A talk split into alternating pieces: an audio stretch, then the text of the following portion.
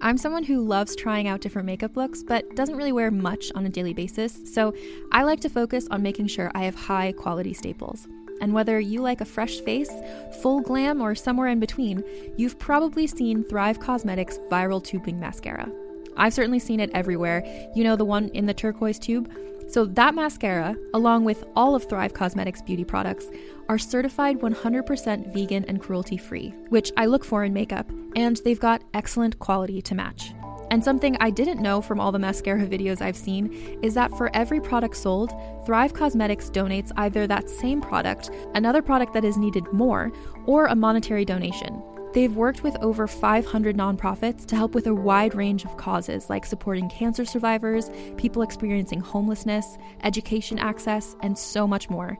Knowing that makes me feel even better about using their products. And I do enjoy using them. Like I said, I like having high quality staples, and so my favorites are products that are multi purpose, like the Brilliant Eye Brightener. It comes in a bunch of colors, and I like using them as eyeliner, eyeshadow, and even highlighter. Thrive Causemetics is luxury beauty that gives back. Right now, you can get an exclusive 20% off your first order at thrivecausemetics.com slash thrive.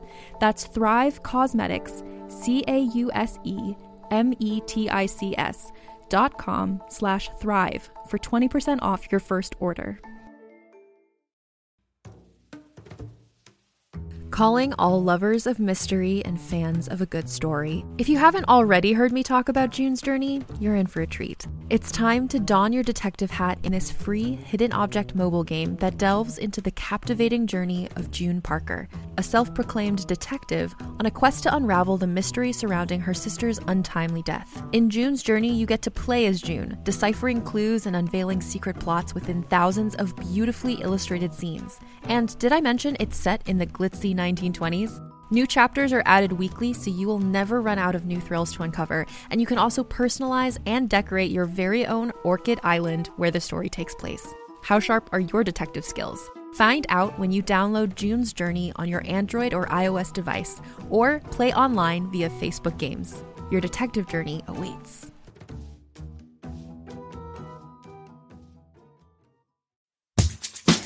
Hi, I'm Keegan, And I'm Madigan. and you're listening to Your Angry Neighborhood Feminist. This is the podcast where we explore the world through our own personal feminist perspectives. Well, hello, hello. Hello, hello. Welcome to another episode.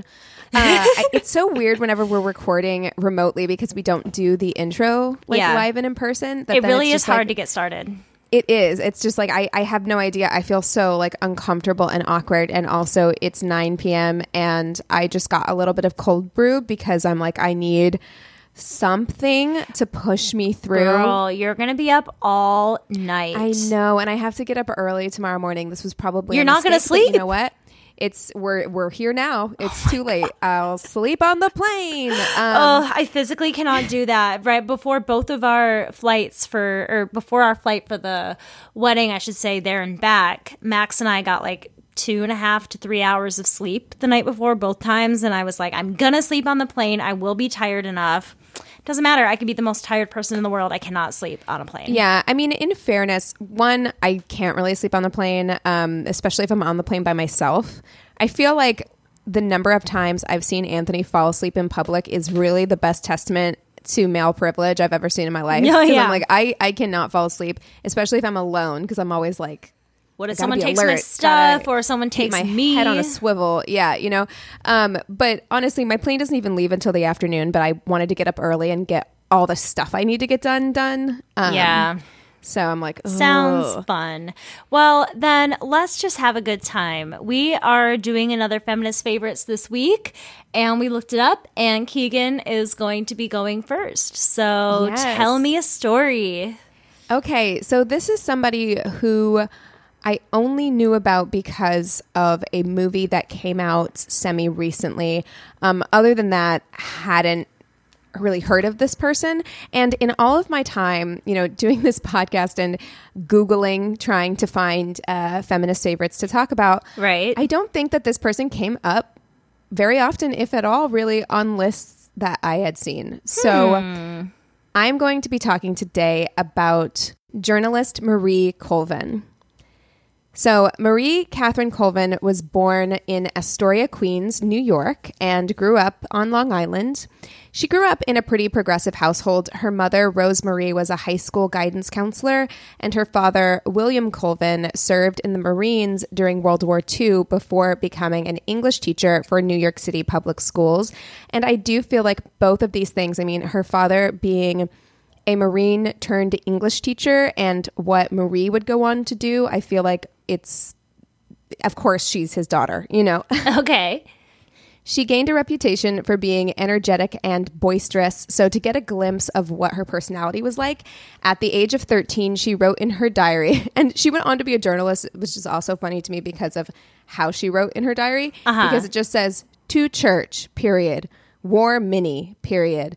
The mother and the father no like. and I was just like, that's such a, you know, 13 year old kind of, you know, rebellion. The mother and the father no like. No, No they no you know. like. Yeah.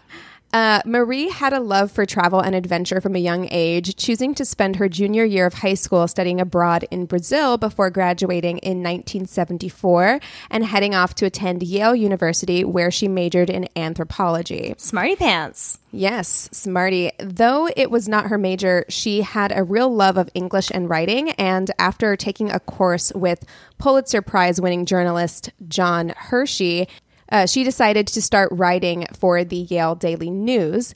She said to her best friend, quote, That's what I wanted to do. I want to tell the really big stories by telling them through the stories of the individuals, the victims of war.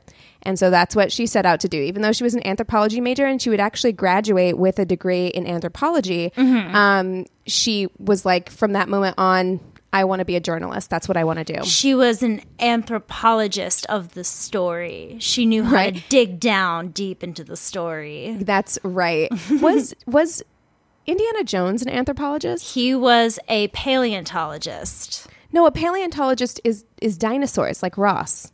Yes, but I'm pretty sure. No, you're right. But then wasn't there something in Friends where there was reference to Indiana Jones being a paleontologist? I don't know, but I know he definitely wasn't. So maybe Ross was it- clinging to hope. Maybe, but yeah, archaeology seems like the right bet. I think I've only seen the first Indiana Jones movie once, and I can really only remember the scenes that I've seen a million times in clips from other things. So Somebody is yelling at their like car stereo or into their oh, headphones right now. Oh, if y'all they knew know if y'all knew the amount of like important movies I haven't seen, your heads would be spinning. Like I've missed so many important ones. There's a list. We're going through them. That's why I think Max showed me Indiana Jones because he was mad at mean, me about it. hot take. Look, I enjoy the Indiana Jones movies, but it's look if you if you go the rest of your life without seeing them, I, I really don't feel like you're missing anything. It just isn't like my thing. Like it's fine and I'll watch them, but like I don't really feel like I need to go out of my way to like be invested in it, you know. Anyways, we're not talking about Indiana Jones. We're talking about Maurice. So We're not, but you know, after we're done recording, I am going to Google because he was either an archaeologist or anthropologist or both of those things. But regardless, I feel like that's kind of fitting um, for her as well. So Yes. Growing up, her father was active in social issues, so it's no surprise that Marie followed in his footsteps, working for a labor union in New York City immediately upon graduating Yale in 1978. A year later, she got her first journalism job with the United Press International and worked her way up through the ranks, eventually becoming the Paris bureau manager in 1984 before moving on to London's The Sunday Times. So, yes, this woman is dedicated. I really do feel like she sees a goal and she's like, "We're that's that's it. That's it." Yeah. That's kind of how it was. She took that one course um, and she was like, I'm going to be a journalist. She graduated Yale and was like, I'm going to start maybe kind of close to the bottom at this place and work my way up to the point where I am the bureau manager in Paris, you know? Yeah, I mean, I think that what she experienced is the dream, where you stumble upon something that you've discovered that you not only have this immense passion for it, but you're also very talented and you're good at it. And I think that there is something about finding your passion in that way that keeps your motivation going and keeps your eye on that goal. When I think that if you're not as passionate about it, you don't have that same amount of like drive to achieve that goal. It just seems like, you know, she was on a path to doing one thing. This passion kind of tripped her up and she couldn't divert from that. Yeah, yeah. In 1986, she became the newspaper's Middle East correspondent and began to make a name for herself on a national scale when she interviewed Libyan leader Muammar Gaddafi after Operation El Dorado Canyon.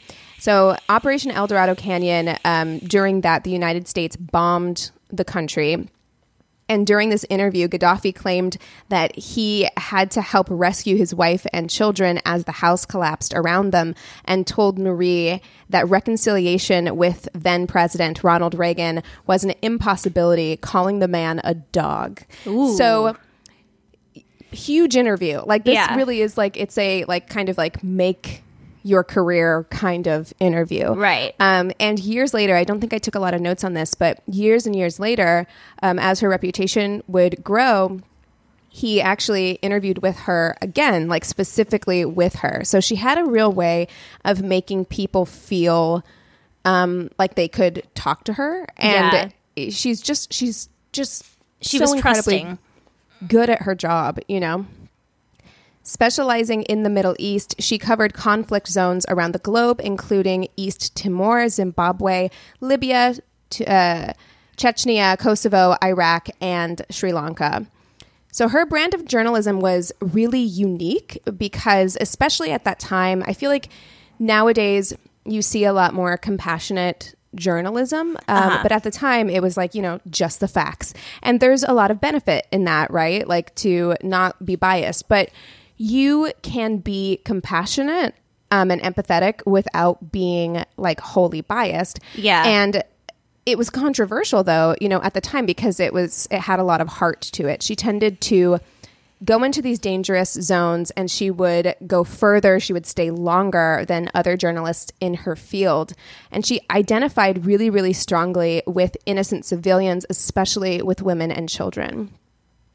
In 1999 in East Timor, the compound she was reporting from was besieged by Indonesian backed forces who were threatening to kill any of the Timorese people or foreigners who were left at that site. So a lot of the other journalists, they got calls from their editors and their editors were like, you Get need to get out of there right now, you know, go to Australia. But Marie refused to leave the 1500 women and children behind at this place because she's like, if I stay, I can put pressure on the government. I can put pressure on the government. I can continue to report from here. I can show people what's going on. So Right. I'm not going anywhere. When Marie called her editor to say she was staying behind with two Dutch journalists, both women, he asked where the men were. And she said, They've gone. I guess they don't make men like they used to. and this Suck is a it. wonderful line. I mean, it's a great line, but it is somewhat unfair because at least two of the male journalists had gone into the hills with um, some of the local guerrilla um, soldiers there. So they, they Not, every entirely factual, but a Hashtag great not all men. Not all men left. Okay, but they didn't stay in the camp, right? Right. Marie's refusal to leave and her insistence that she keep reporting what was happening to, uh, to the world, both in writing and on TV, put a huge pressure on the UN and other world governments, and is credited as largely the reason for the Indonesian forces calling off the militia after four days, effectively saving the lives of women and children at the camp. Wow. So when they talk about this, you will find articles that say, you know, Marie Colvin saved 1,500 women and children. And Wow. this is what they mean because they did not, uh, these Indonesian forces did not want to kill Stop.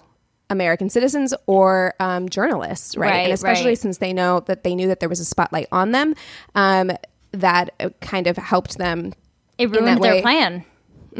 Yep. She would later say, quote, I embarrassed the decision makers, and that felt good because it saved lives. It's rare to see such a direct result in journalism. For her coverage of conflicts in Kosovo and Chechnya, she would go on to win the International Women's Media Foundation Award for Courage in Journalism and wrote and produced documentaries for the BBC. In 2001, Marie was reporting on the Sri Lankan Civil War when she was struck by a blast from a Sri Lanka army RPG. Mm. So, despite sustaining serious injuries, including one that would result in the loss of her eye, Oh and my that's how I knew her. I saw a picture of her.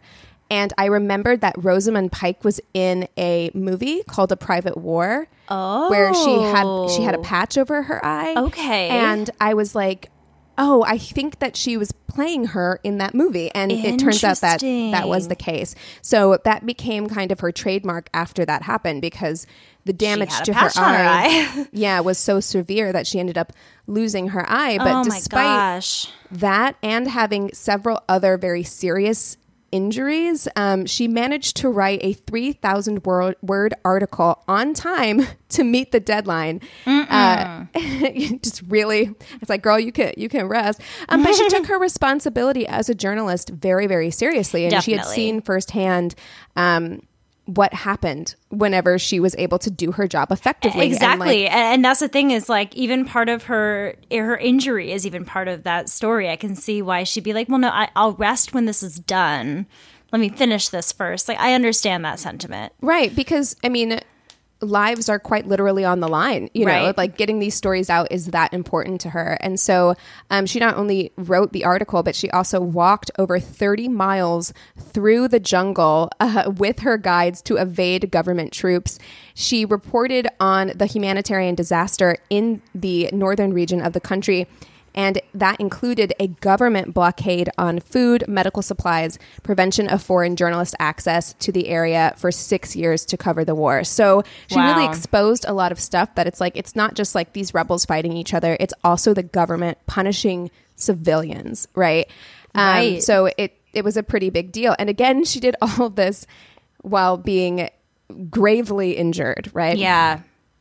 When she finally made it out, she was hospitalized, and in addition to the physical injuries she suffered, she also experienced extreme PTSD from this event. And oh, I'm sure sure. all of the events leading up to this point, right? It's like she is spending a lot of time in war zones. Yeah, and You know? that's a lot of time with your mentality, your emotional state being at such a heightened high level of awareness. I feel like she would have like heart problems, you know what I mean? Like your heart's just always racing. I can imagine that your mental state would deteriorate spending so many years dedicated to something that's so scary. Yeah, it's so stressful as well. You Yeah. know, like it's an incredibly stressful job, especially the pressure that she would put on herself. You know, again, like I said, this was a very high stakes job for her and she took it very seriously. So, between the things that she suffered and then all of that additional stress, um, she started having panic attacks. She was having nightmares. She had one recurring nightmare um, where she got shot over and over again. Uh, and so she did turn to alcohol to kind of like quiet a lot of that stuff down. And something that was interesting whenever I was doing the prep for this episode, or something that really kind of got hammered home to me over and over again, there was a great article that I read that was written by a friend of hers. And so many of these articles talked about the fact that this stuff is not unusual with journalists like this, especially journalists who have to go to um, war torn countries. Um, they see a lot of death, they see a lot of horrible things, they see a lot of humanitarian crises. Yeah. Uh, in addition to constantly having their own lives threatened, you know? Right. So, yeah.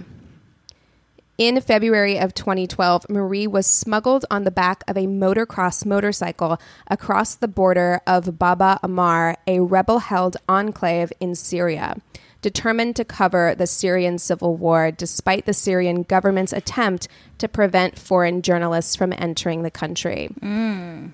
While there, she made a broadcast on the evening of February 21st, appearing on the BBC, Channel 4, CNN, and ITN via satellite phone. During the broadcast, she described the merciless shelling and sniper attacks against civilian buildings and people on the streets of Baba Amr by Syrian forces. Speaking to Anderson Cooper, she described the bombardment as the worst conflict she had ever experienced, shedding a lot of light, you know, much needed light on the plight of Syrian people. I mean, we remember that time period. Yeah. Um, and I feel like it was one of those things that people were like, "Why aren't we doing anything to yeah, help Syria?" Yeah, exactly. You know, Yeah. yeah, and that was a lot of it was her reporting, and for her to come out at this point, people knew who she was, and so for her to come out and say in no uncertain terms, "This is the worst thing I have ever seen," That meant a um, lot. is huge, right? yeah. So that was the last broadcast she would ever make. She died the next day on February 22nd alongside photojournalist Rémi Ochlik.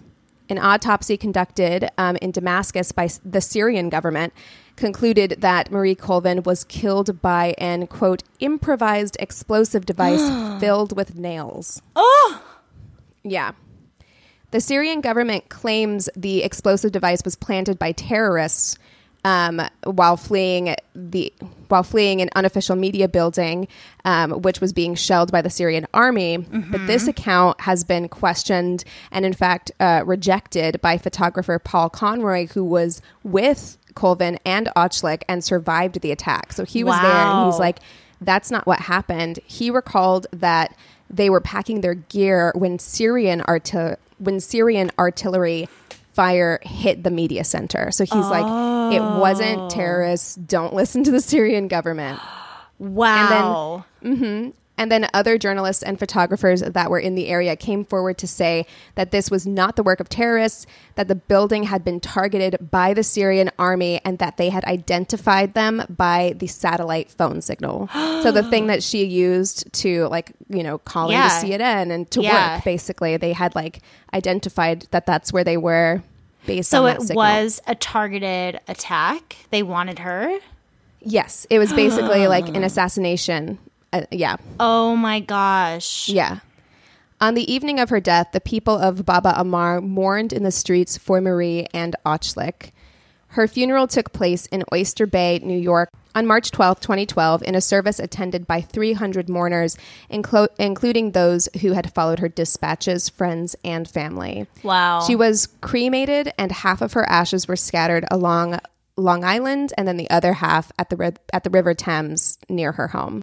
In July 2016, her sister Kat Colvin filed a civil action against the government of the Syrian Arab Republic for extrajudicial killing, claiming she had obtained proof that the Syrian government had directly ordered Colvin's targeted assassination. Hmm.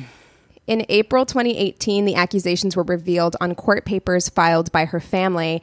And in January 2019, an American court ruled that the Syrian government was liable for Colvin's death and ordered that they pay $300 million in Wow. punitive damages. I mean, Yeah. that doesn't mean they get it necessarily, but I mean, you're Yeah, asking but the mean- government, not a personal person, you know? Yeah, but I think just having the acknowledgement that Exactly. we believe you, you know, that like this wasn't, you don't just get to say whatever, especially for someone like her who so valued the truth. You know, she was a journalist. The judgment stated that Colvin was specifically targeted because of her profession for the purpose of silencing those reporting on the growing opposition movement in the country.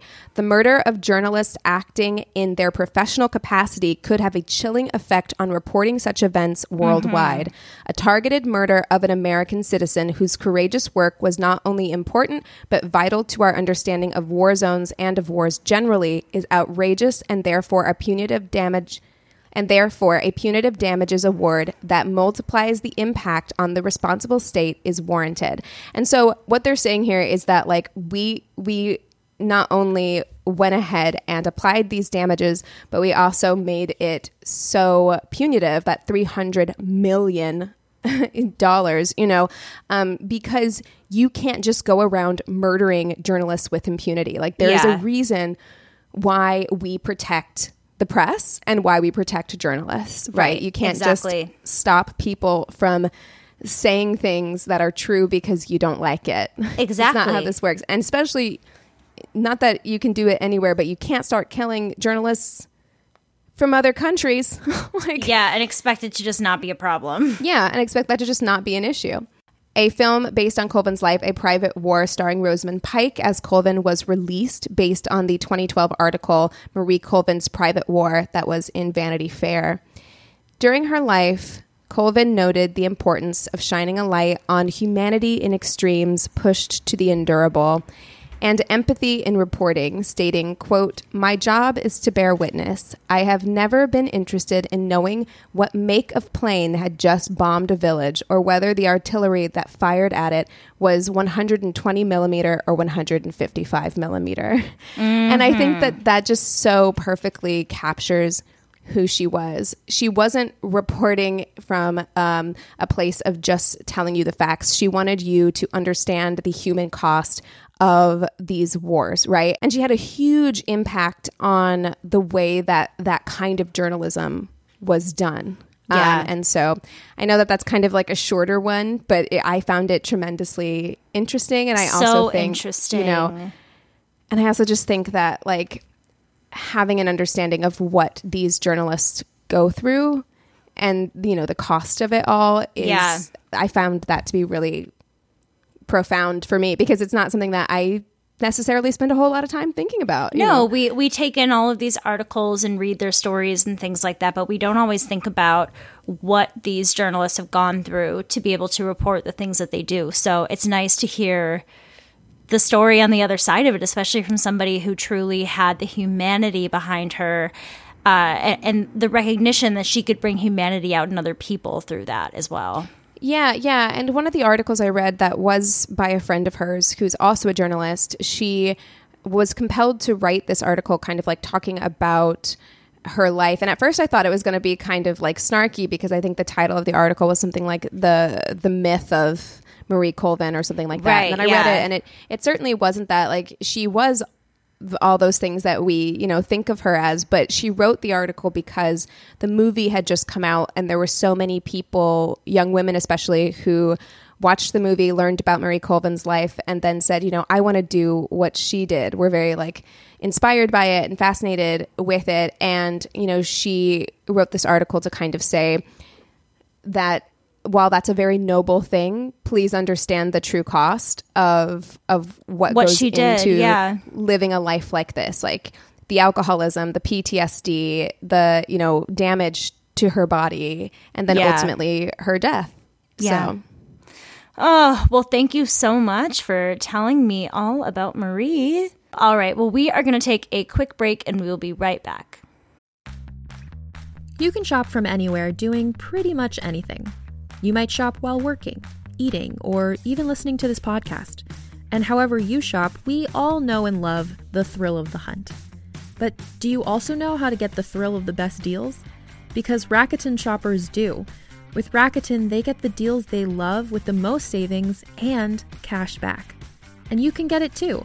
Start getting cash back at your favorite stores like Sephora, Nike, and even Expedia if you're looking to get some travel in. And getting cash back doesn't mean you have to miss out on sales because those can just be stacked right on top. It's easy to use and based on a simple idea. Stores pay Rakuten for sending them shoppers, and Rakuten shares the money with you as cash back through PayPal or check. Download the free Rakuten app and never miss a deal. Or go to Rakuten.com to start getting the most bang for your buck. That's R A K U T E N.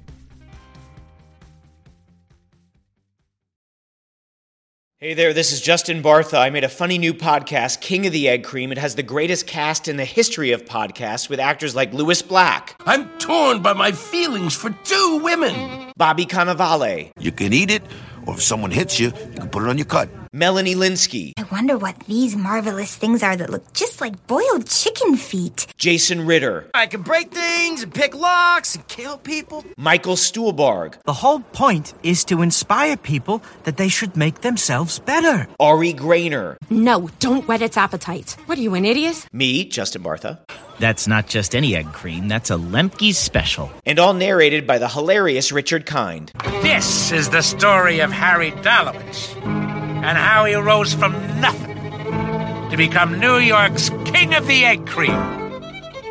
So if you like funny true stories, come listen to King of the Egg Cream, available wherever you get your podcasts. All right, so This week, I wanted to talk about somebody that may not be seen or regarded as a typical feminist fave necessarily, because this person didn't really talk much about being a feminist in their life. But I think that this person was such a trailblazer, an example for what a different type of woman could be during her era. And I am going to be talking today about Miss Annie Oakley. Oh, Annie Oakley. Okay, awesome. You know, I've found since doing this series that we say that quite a bit where we're like they maybe didn't think of themselves as feminists but they Right. reshaped the way the world thought about women and what women could do and they broke glass ceilings and Annie Oakley definitely falls under that category. I'm excited. Totally, totally. And I've I've always kind of been a fan from afar, but never really knew much about her life and her story was very fascinating to me, so I am very excited to share it with you. So, first and foremost, her real last name is not Oakley. That was a stage name. Uh, and her real last name is under much debate because people in her family spelled it differently.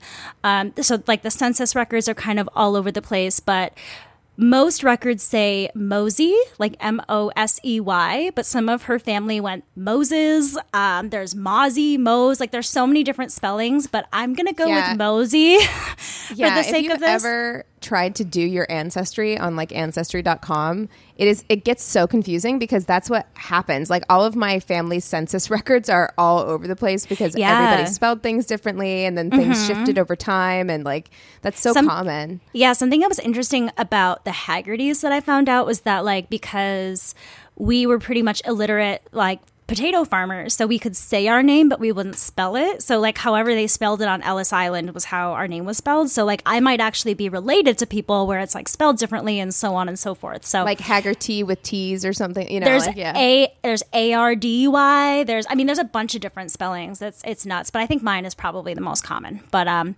anyways, there's also some different records regarding the date of her birth, but it's been pretty much understood that her birthday was August 13th, 1860. So last Saturday would have been her 162nd birthday. Wow! Happy birthday, Annie! Happy birthday, Annie! And she was born Phoebe Ann Mosey, but always went by Annie. She never went by her first name. And she came into the world into a log cabin in Indiana to Quaker parents of English descent named Susan and Jacob. Annie was sixth of nine children in the family at the time.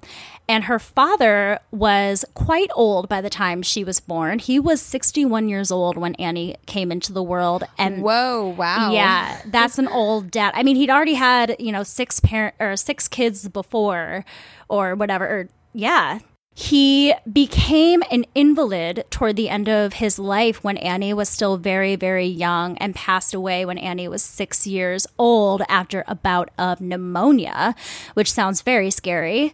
So at this point, her mom, Susan, had nine mouths to feed, and at a time when women didn't have the same opportunities as men to make money, she needed a husband to be able to take care of her kids. So she ran out and married a guy named Daniel Brumbaugh, and together they had Susan's 10th child, Emily.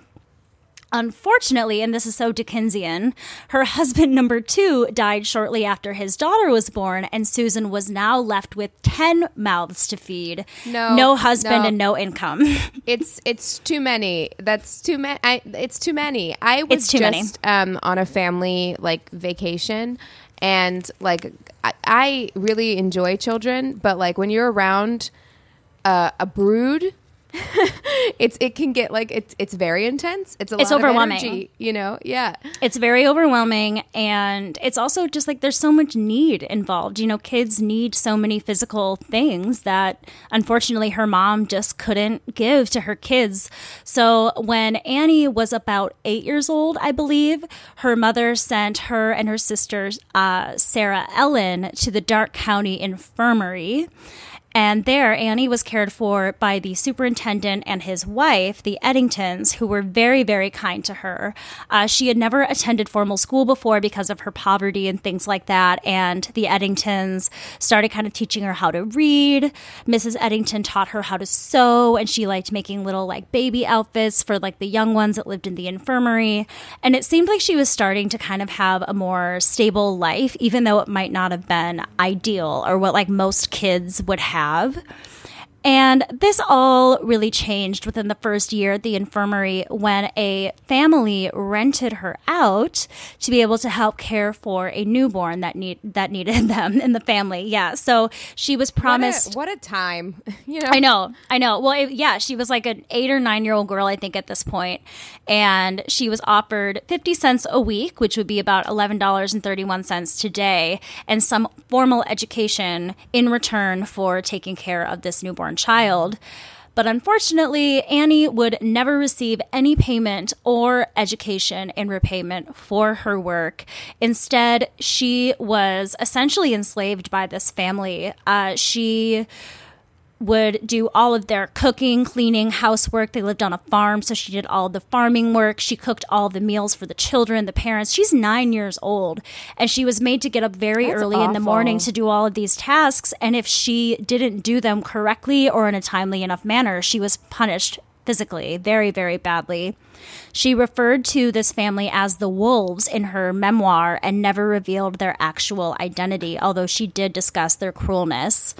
Once she was left outside in the freezing cold all night without shoes as a punishment for falling asleep while doing her chores.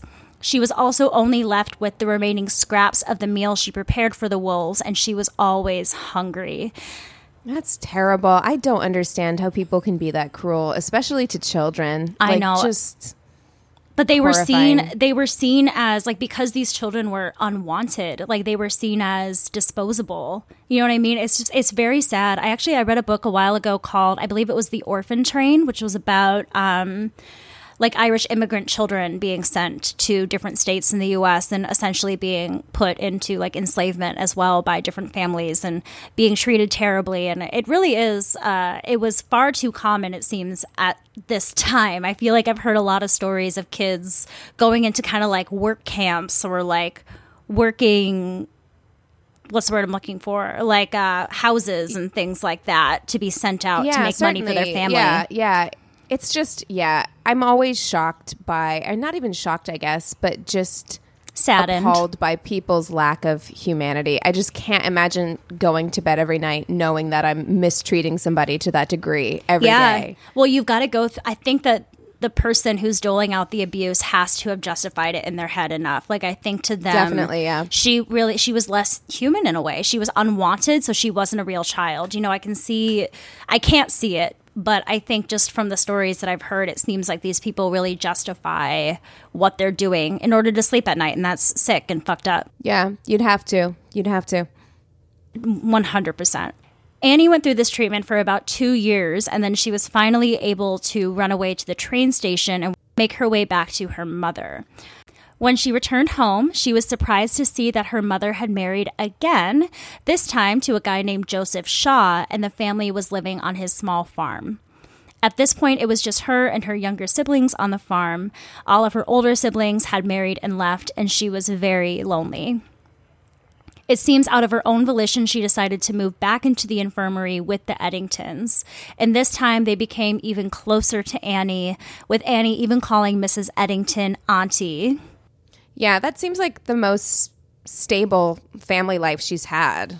Exactly. Sadly, and, you know? And I don't know how she went about, like, if she could just decide she wanted to go back. There's really no details about, like, how she ended up going back and forth or if her mom said, you know, you have to. I don't really know what the circumstances was, but it was definitely the best place for her.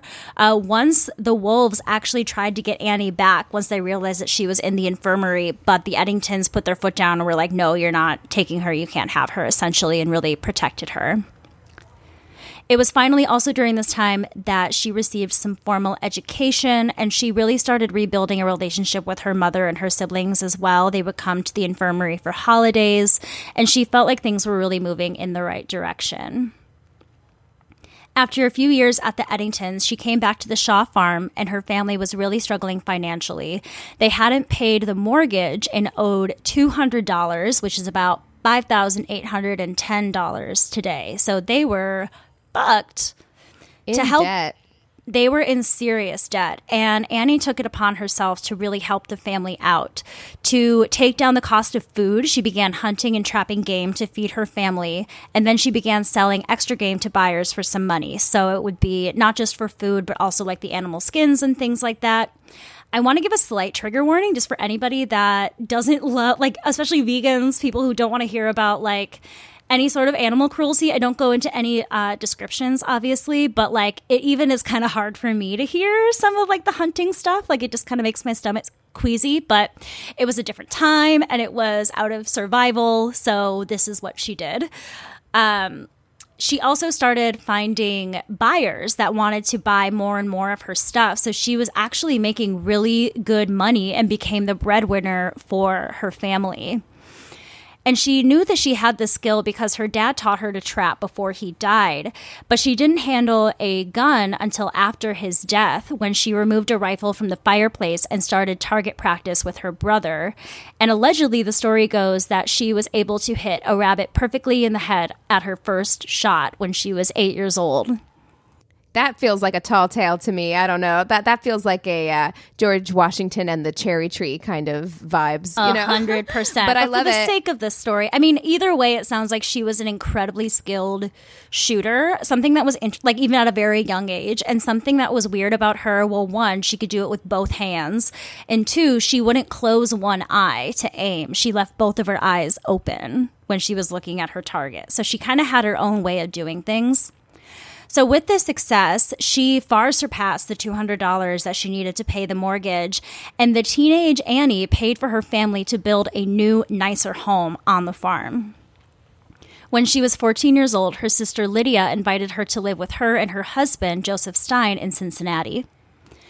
There, she had already met a buyer from before who had bought some of her stuff. So she met up with him, and this guy told her about this shooting match that was coming up against this expert marksman that does these tours around the country. And he was like, You should sign up for this event. And she was like, Okay.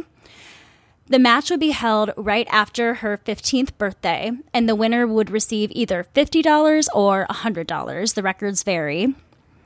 The expert marksman was Irish immigrant Frank Butler, a professional sharpshooter. He was about 25 or 26 and had come to the States when he was 13 from Ireland. When he met Annie, he had already been married and had two children, then divorced, and he was traveling the country doing tricks. There was no way that Frank believed that this 15 year old girl standing at five feet tall would be any competition to him but she won. Mm-hmm. She beat him. they, I think it was like they had to shoot like 15 pigeons out of the air, and Frank shot 14, and Annie didn't miss one or something like that. And this really impressed Frank, and he wasn't just impressed with her skills, but really, really took a liking to her and her family. So invited them all to come see his stage show. And then after that, they pretty much just started dating right away because less than a year later, Oof. they were married and the age difference is not great. I don't love it, but like nothing is ever mentioned about it in any of the accounts. Yeah, I don't think it was terribly uncommon for 15 year olds to get married. I mean, they were pretty much considered adults, I think. It's not my favorite, but I think it did happen a lot. I believe my um, dad's mom married my grandpa when she was 16 because she got pregnant. So like those kinds yeah. of things happened and whatever. But my great grandma got married at fifteen. Ugh, so yeah, I mean, I mean, you know, different times, different times. Uh, so, for the first few years of marriage, Frank continued to travel around the country with his partner putting on shows. However, after an unfortunate circumstance, his partner was no longer able to perform with him and he needed somebody else to come up on stage with him. So, he asked Annie to be his partner. At first, she would just hold things for Frank to shoot, but once she started her portion of the act, the crowd began to go absolutely wild for her skills, and Frank knew that his wife had to be a permanent part of the show. This was when she decided to take the last name Oakley, which was allegedly after the Cincinnati suburb that they were living in at the time. The couple began touring the Midwest, and Annie made all of their costumes from those sewing skills she learned when she was younger. Yeah, she is a woman of many talents. She is, and she was really actually praised for that because especially being a female sharpshooter, she like wore a very like conservative but like very feminine and beautiful outfits, but they were still very athletic. Uh, like she would wear shorter skirts but have leggings underneath, so she was still covered up, but she still had this very like feminine air about her and she is kind of like you know, if you look at today's cowgirl, she was kind of our first image of what that would look like. You know, so when you picture a cowgirl in your head, she's got like, you know, the long kind of fringy skirts and tops and cowboy hats. She's very covered up. Um, but she, they, really loved that she was still like so feminine. You know what I mean? Even though she did such a masculine sport. Right. Well, yeah, people are you know, we contain multitudes and people are multifaceted, right? And it's like, yeah, she can like fashion and sewing and making her own things and, you know, having this kind of like domestic feminine hobby or skill, rather, because it's more than a hobby, it's a skill. And also. Right. be incredible at hunting and sharpshooting and you know you can't exactly. put Annie in a box. No, you can't. You simply cannot. So, about 1884, they joined up with a circus and toured with them for 42 weeks. And after that, they teamed up with Buffalo Bill's Wild West show, which was like unbelievably successful. Like, you wanted to be a part of Buffalo Bills. I mean, everyone has heard of that guy, right? Uh, there, Annie met fellow female marksman Lillian Smith, who was a rifle sharpshooter. So they had different. Uh, niches, different expertise, but Lillian hated Annie on site. Ugh, a good old cat fight. They were complete yeah, they were completely different. So like I said, Annie was known for her like conservative attire. She was very professional and very like mild-mannered and kind, where Lillian would wear these like super flashy costumes. She had a foul mouth and she was known for being a flirt. So Annie probably really rubbed Lillian the wrong way, and Annie just kind of wanted nothing to do with her. But Lillian once allegedly said aloud that Annie Oakley is done for. So the two didn't really get along very well. And after a while, Annie was really tired of this rivalry that she wanted no part of. So she left Buffalo Bill's show for two years. During Annie's absence, though, Lillian wasn't able to draw the same crowd and she was eventually let go from the show. And once Lillian was gone, Annie decided to come back. Her touring of Buffalo Bill is what ended up making her a celebrity and like a household name. Eventually, she was making more money than anyone else in the show, besides, of course, Buffalo Bill, and the whole cast besides her were men. She performed in front of numerous crowned heads of state, such as Queen Victoria, and once she performed for German Kaiser Wilhelm III, and at his request, shot the ash off the end of his cigarette hanging from his mouth. Oh, oh no. While Annie was touring in Minnesota, she met Sitting Bull. Sitting Bull was touring in the northern states and Canada in something that was called the Sitting Bull Connection. He was such a fan of Annie's work that he paid a photographer to take a picture of them, apparently, something that was not very common as it was very expensive at the time. He believed that Annie had been blessed with a supernatural ability to be able to shoot so well and with both hands he symbolically adopted her and named her Little Sure Shot, a name she would continue to use throughout her career. I guess maybe I don't.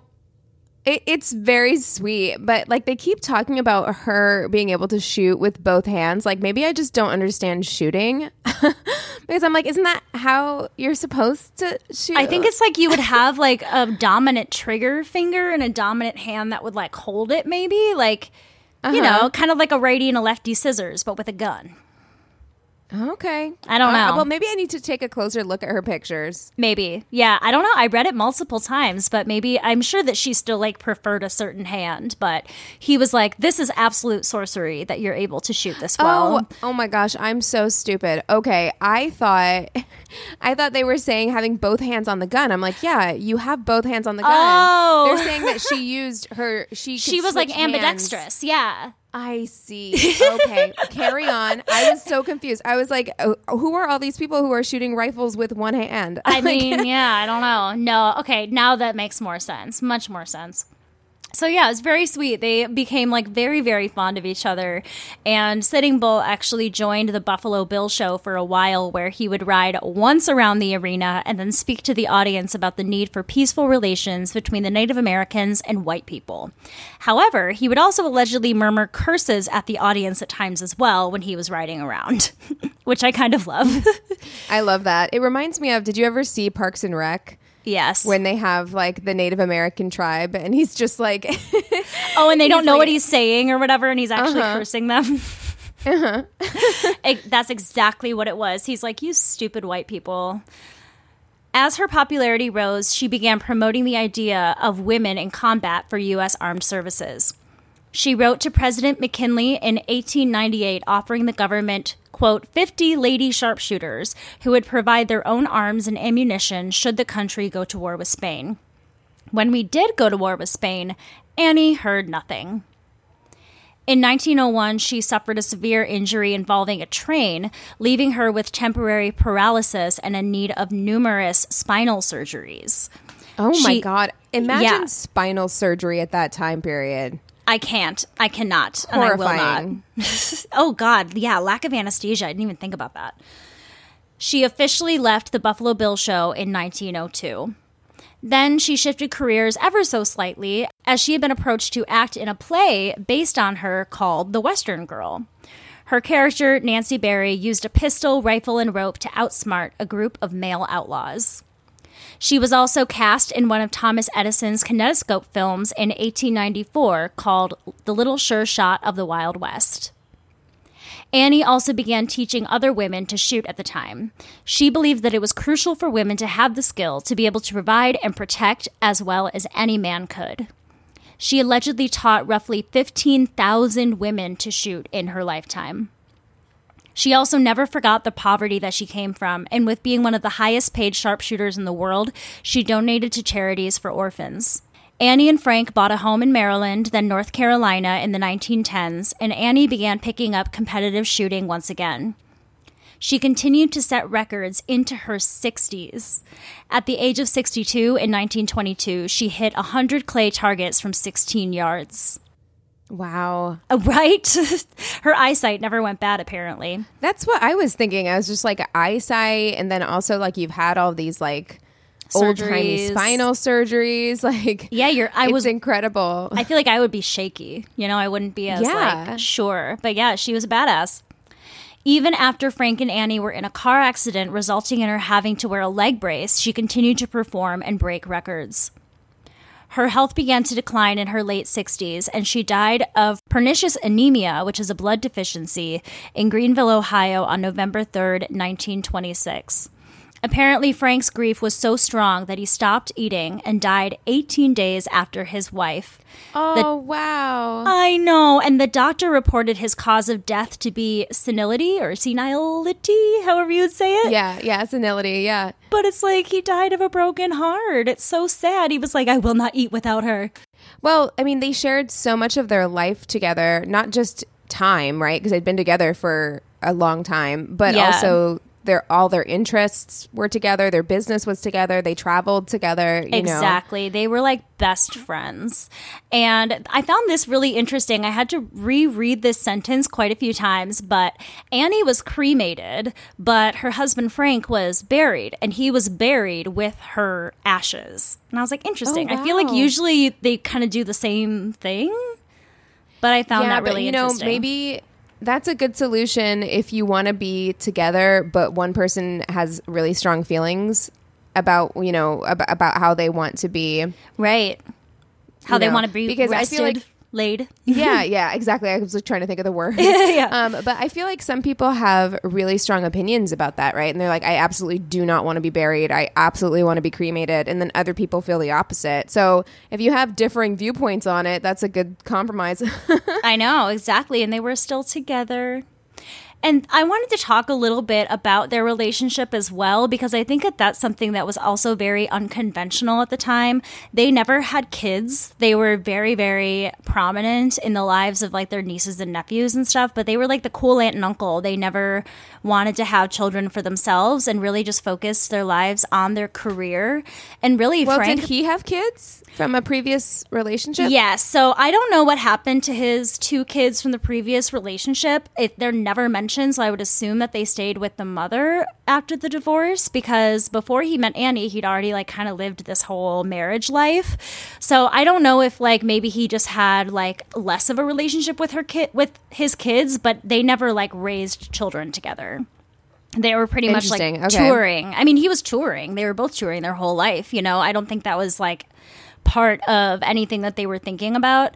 Um, but their roles were also very switched in the marriage because it was more about Annie's career than it was about Frank's career. Frank really kind of took the back burner and started kind of becoming like her manager, secretary, you know, managing her schedule, cleaning her guns, and making sure like business was running smoothly for her. And that was also something that was really not heard of at the time for a man to kind of like step away from his career to let his wife kind of like show off. You know what I mean? And he was okay with her being the breadwinner.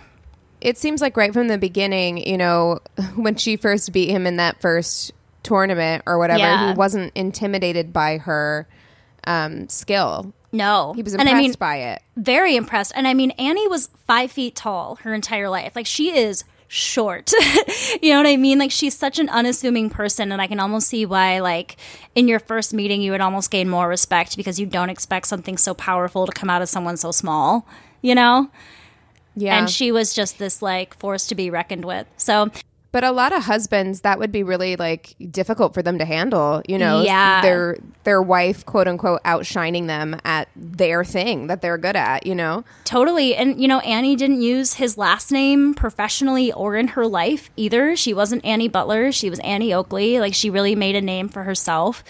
And uh, yeah, kind of like I said in the beginning, as much as she, you know, was never part of, you know, the the suffrage movement. I mean, she lived through so much time. She was born before the Civil War and died in the Jazz Age. You know what I mean? And she was never really a part of a lot of the things that we've discussed on the show, but I think that in her own way, like that wasn't her surroundings. She wasn't like a more wealthy white woman who maybe would have gotten involved in those kinds of causes and things like that. Instead, I think she lived most of her life based on survival and then doing the thing that she was good at, you know?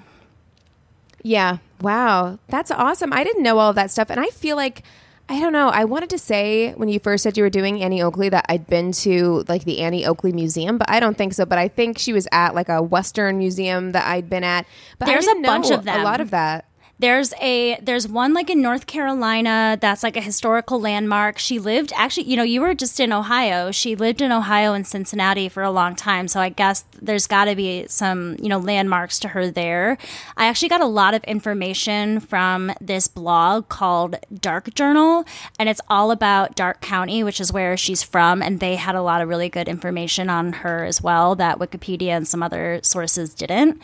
And yeah, it was really fascinating. A, a lot of the things that we know are from this unfinished autobiography that she had written throughout her life. And a friend actually found it after she had passed away and pieced it together for her and, uh, you know, published it to the world posthumously. But uh, yeah, she definitely had a much deeper story than I was aware of. Yeah. Wow. Well, thank you for doing that. Of course. Okay. Um so I have a little bit of an announcement that I would like to make to the listeners tonight. Um I'm a little anxious about it. Don't be anxious, breathe. uh so I've been doing this show for four and a half years. It's obviously incredibly important to me.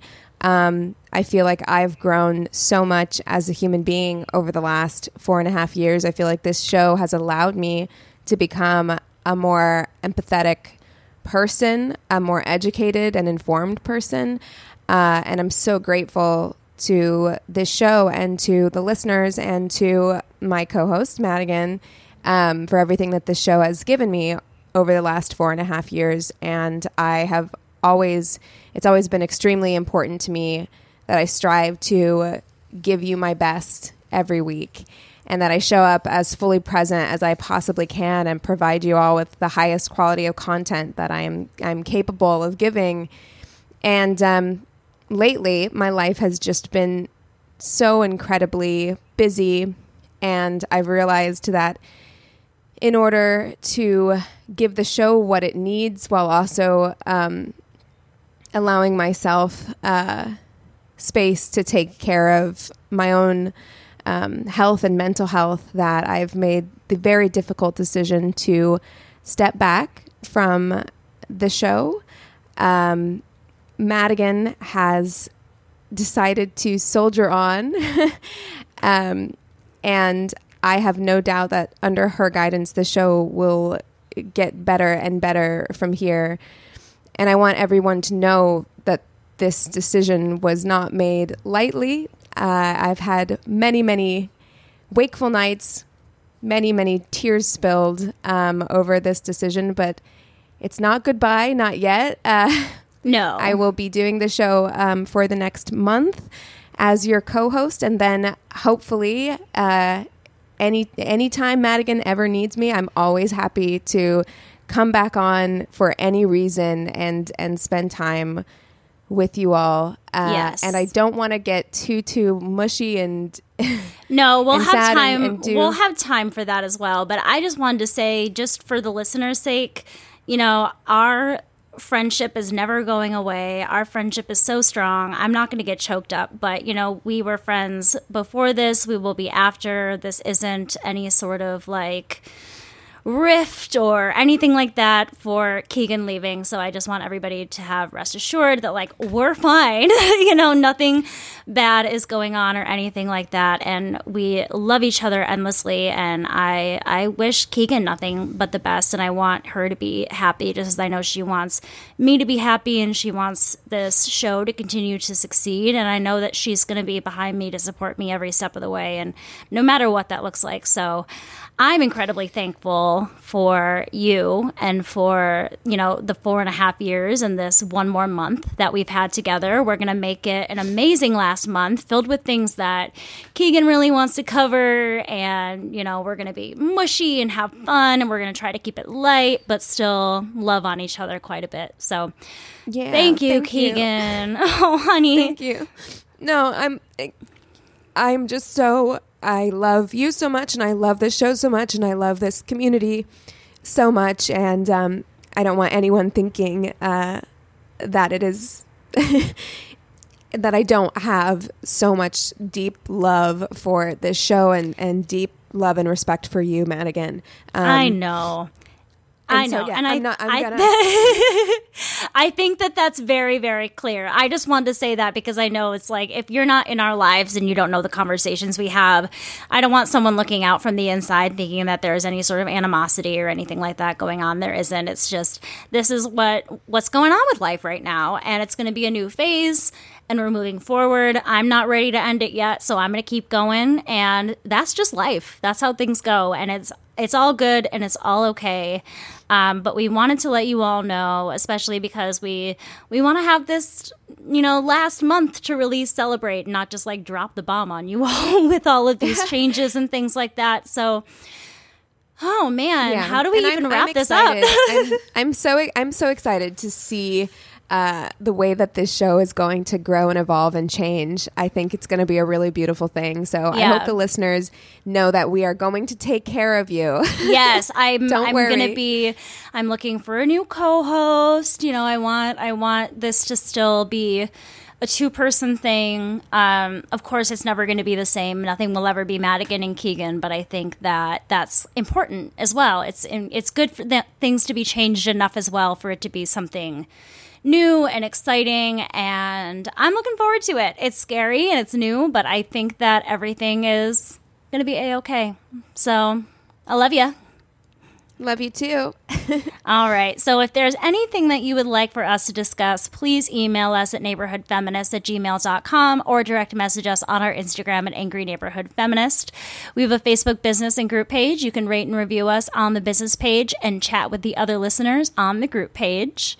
If you haven't done so already, please go to your Apple Podcast app and leave us a five star review with a quick sentence about why you enjoy the show. It truly means so much to us. All right, that's all we have for you today. With all that being said, we encourage you to rate. To rage on.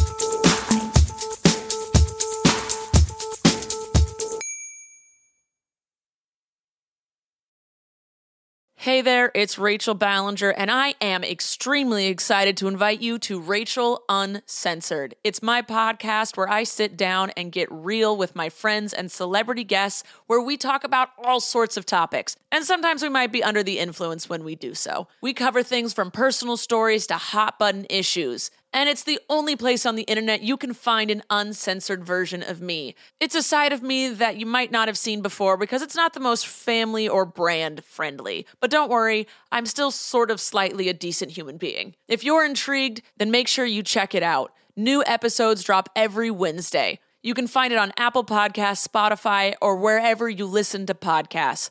Trust me, you won't want to miss out on the fun and candid conversations we have here on Rachel Uncensored.